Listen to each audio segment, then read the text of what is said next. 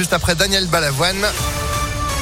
La météo, oh là là, un temps à rester sous la couette. On fait le point complet juste après l'info avec euh, Florian Linfo. Bonjour. Bonjour à tous. Un an après sa libération, l'ancienne otage Sophie Pétronin est de retour au Mali. Elle serait arrivée à Bamako au mois de mars dernier pour être au plus près de sa fille adoptive. Cette humanitaire française de 76 ans serait toutefois rentrée au pays illégalement, faute de visa.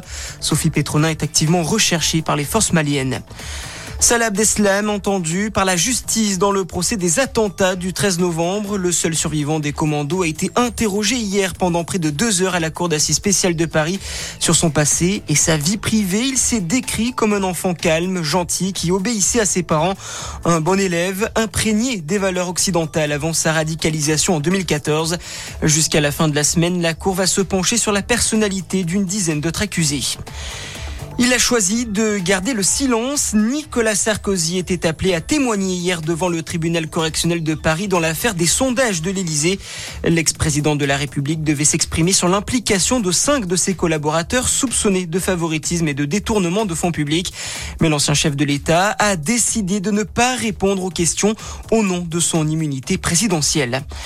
Harry Habitant, mis en examen pour viol et placé sous contrôle judiciaire. L'acteur est visé par une plainte déposée contre lui le 30 octobre dernier par une jeune femme de 23 ans avec qui il entretient une relation intime.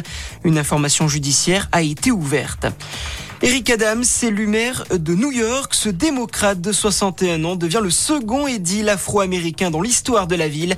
Ancien policier, il avait notamment fait campagne sur le thème de la sécurité.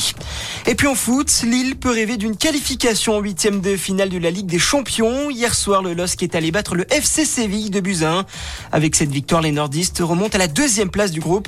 Ce soir, le PSG se déplace à Leipzig sans Lionel Messi forfait. Coup d'envoi du match à 21h. Voilà pour ce tour de l'actualité en deux minutes.